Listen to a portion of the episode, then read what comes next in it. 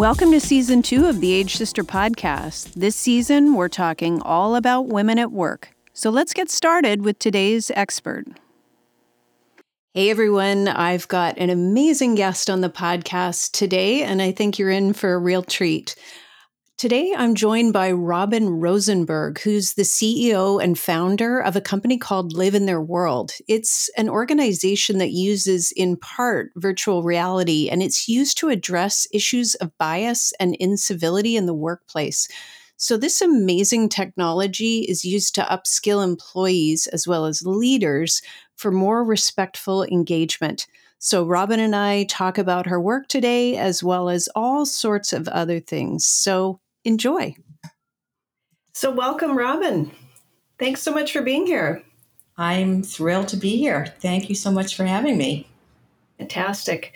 So, I'm really, really interested in the work that you're doing. It's such an interesting type of approach given all of the things that are going on with DEI and looking at different types of discrimination and the approach that you're using. I'd like you to talk more about that, but maybe you can tell me more about what brought you to doing the work that you're doing today.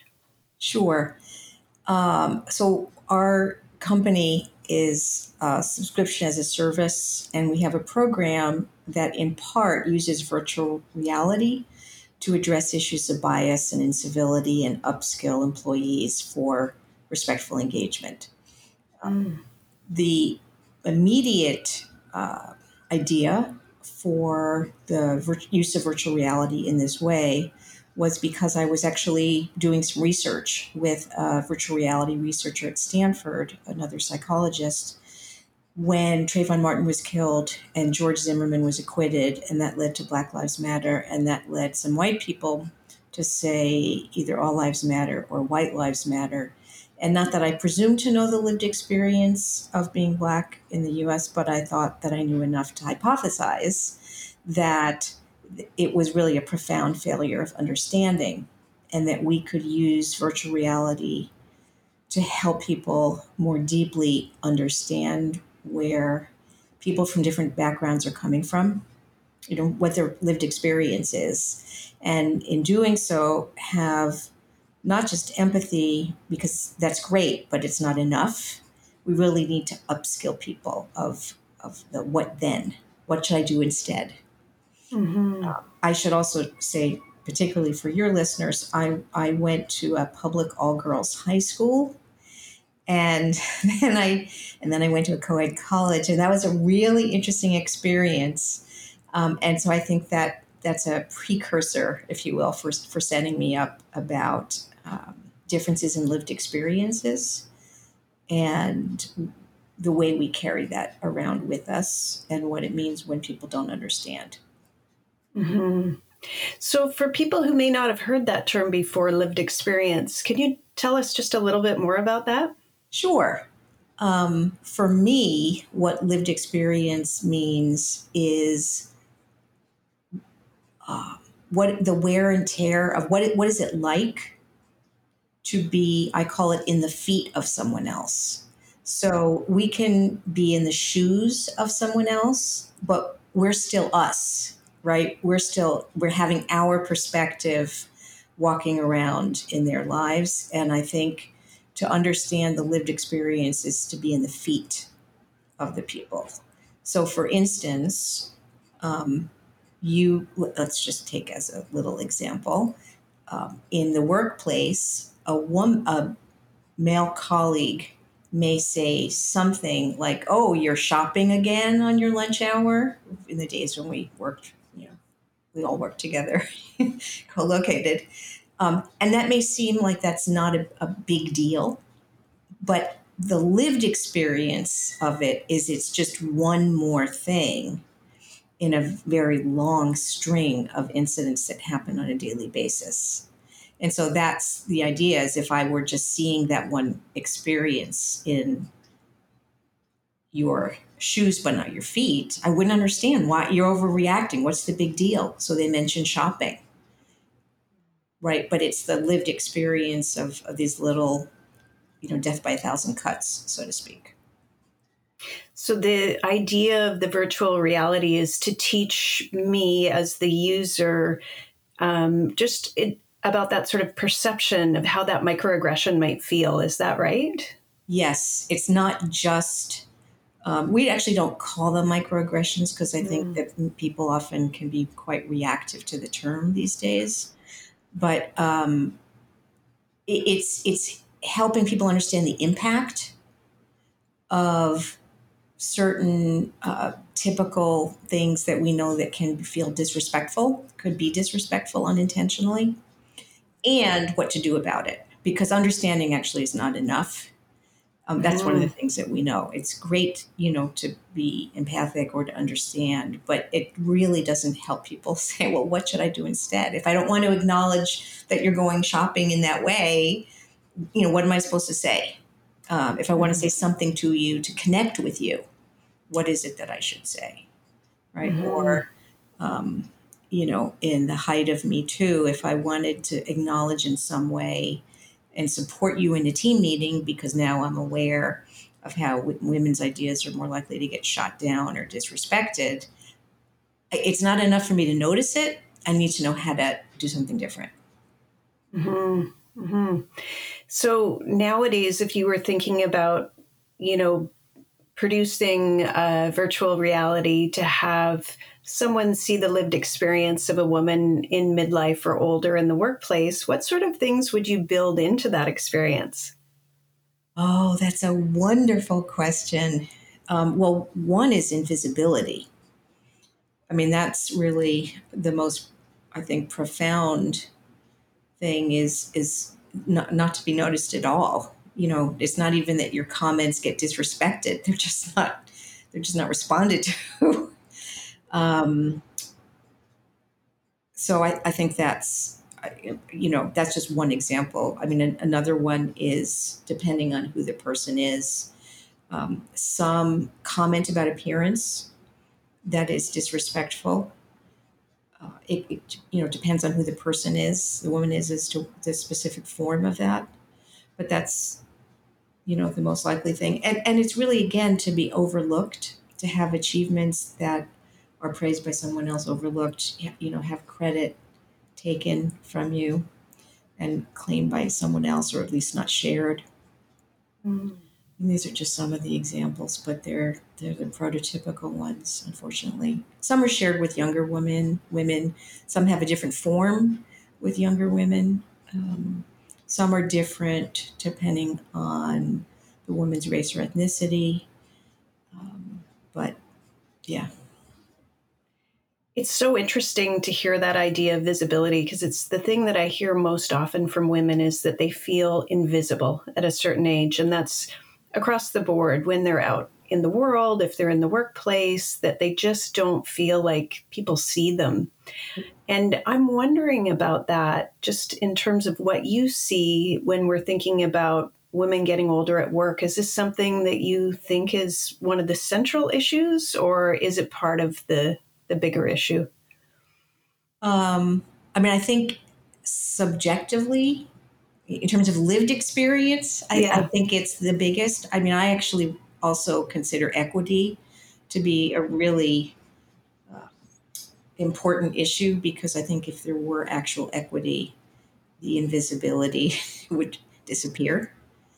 Absolutely. Um, equity, both in terms of compensation, task assignment, credit, um, acknowledgement of status, you know, power. Uh, you know, so I, I think the invisibility is really a byproduct mm-hmm. of other issues.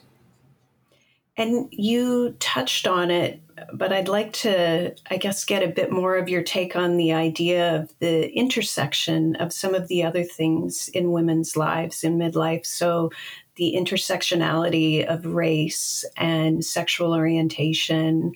Um, any thoughts about that in terms of how that's different as women get older? Not that those experiences are changing, but how that might have an impact as well as women get older at work.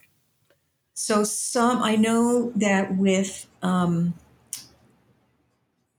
with uh, issues around demographics, the the you know again the specifics of the lived experience can be very different. For instance, for uh, black women in general, there's you know the myth of the angry black woman, and so you know that that doesn't get better as as, as black women age.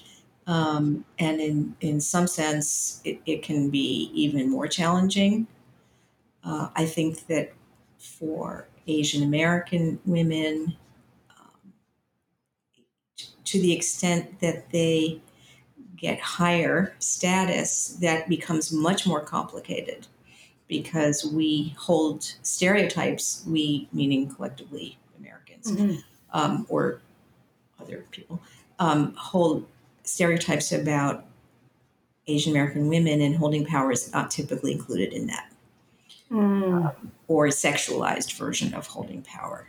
And so, mm. um, you know, as those women age, you know, again, it gets very complicated about to be seen and to hold power um, to the extent that they have power or not to hold power, right? And so, uh, I, you know, I think the interest, and then, you know, for uh, women who are LGBTQ, that adds a whole other layer, and um, and also kind of how they live in the world and the what how people tend to respond to that. I mean, I think that the key is a common thread of invisibility mm. and the mm. challenges around ambition status and power. Mm. Um, the, the, again, the form is, is expressed often differently in the intersectionality, but I think there are real complications. Mm. Um, yeah. it's a big issue. It's a big issue. so I'm I'm going to ask you a question that I'm sure you're asked all the time, but you know, we talk a lot right now about the great resignation. Yes. Um, and you talk about leadership in your work. And it's really interesting to me that women have lost an enormous amount of money and roles um, during the uh, pandemic, and yet they're still moving into these leadership positions. And then the the other side of that is that women are anticipated to leave the workforce in 2022, especially women in these sort of mid level and higher management roles. Mm-hmm. They're meant to leave at the highest rates of all. When surveyed, their intent to leave is at the highest rate of any other group. Can you talk a little bit about what you see in your work in terms of just what they're facing and why they might be making that decision? Um, my understanding is it differs a bit by sector. So I think that complicates things. You know, for instance, mm-hmm. retail, you know, the highest level in retail, I think, is different than in an enterprise organization. So mm-hmm. just to, to qualify that a little bit, um, you know, and I think women in general are either leaving or choosing as as hybrid or work from away as they can get mm-hmm. for a variety of reasons. Um, I think, you know, it is. So even white men have a story. Let me just preface this by saying there's a lived experience for white men, and particularly for older white men, where the the implicit social contract under which they came of age, midlife, if you will, um, has it, it changed on them right? And there is something that we know, a phenomenon from neuroscience that we know called loss aversion. Loss aversion. And uh, what we what it means is that our brains are more sensitive to the threat of loss than the opportunity for gain. Mm. For most women, a work trajectory has not been about the threat of loss, but the resentment about the obstacles for gain. Um, that's true for men of color as well. For white men, it's really about law. They're kind of in a unique demographic group where they're they're the only ones likely to have loss aversion. Mm. because it is about the threat of loss, right? It just means there are more people vying for the same promotion, more, you know, and and and um, you know, they're, they're not empty candidates. I mean, they're you know serious candidates. So okay, why did I preface this? Because I think it's important to recognize um, for older women who you know came up during the change in social contract, if you will, that men have experienced there. It's been very challenging. It's different, obviously, than our mothers or grandmothers who may have been, you know, one of the early women to finish college, to go to law school, to you know become a manager, you know, some something like that. But it's hard. I mean, it's just hard and grinding. And COVID, the you know, the pandemic has been brutal in terms of um, just grinding out. You know, we've performed incredibly well under very difficult circumstances, but we're tired and we're also reevaluating our lives and what's important. And, you know, if we can afford not to keep going on the rat race and we feel like we've, it's an opportunity to rethink. So I think many women and many men, but but I think particularly women are rethinking what do I value? What's the utility? Um, is there something else I can do that's meaningful? Meaningful work is a really hot topic. Um, and there are many ways work can be meaningful. It can the mission of the organization can be enough. It can be meaningful because of your colleagues. It can be meaningful because of the challenges that you get to learn and master.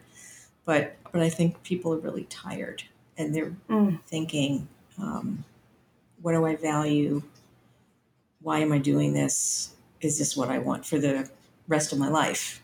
And and that's a shorter window now um, you know, as we get older. And so, what? How do I want to position myself? What is it that I want for this chapter of my life?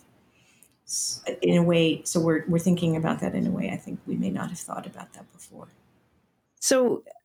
It's really interesting this idea that women are um, they're kind of at this, you know, time in their life where they have choices to leave the workplace if they wanted to. They understand that they have this shorter time left um, and they're tired. So, beyond the meaningful work, is there anything from your perspective that employers could do better to keep those women in those roles?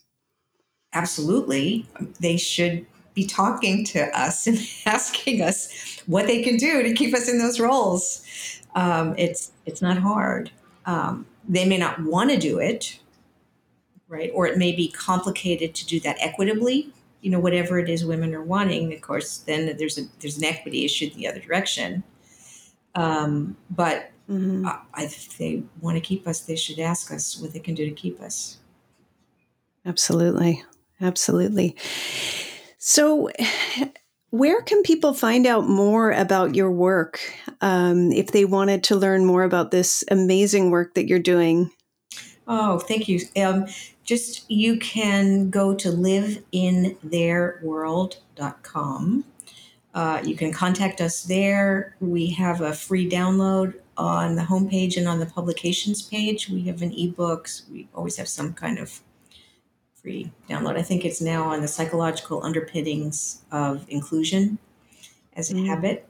Um, I'm on LinkedIn. Just look for Robin Rosenberg Psychologist because I'm the only one of that. There are other Robin Rosenbergs. Uh, we're on Twitter, live and then the letter N, their world. We are also on LinkedIn. And yeah, just reach out and if you have questions, um, we do offer leadership training. You mentioned leadership, and we do do executive coaching because mm. sometimes it's hard to ask for what you want um, or what you need. So, um, yeah, that's how people can reach me.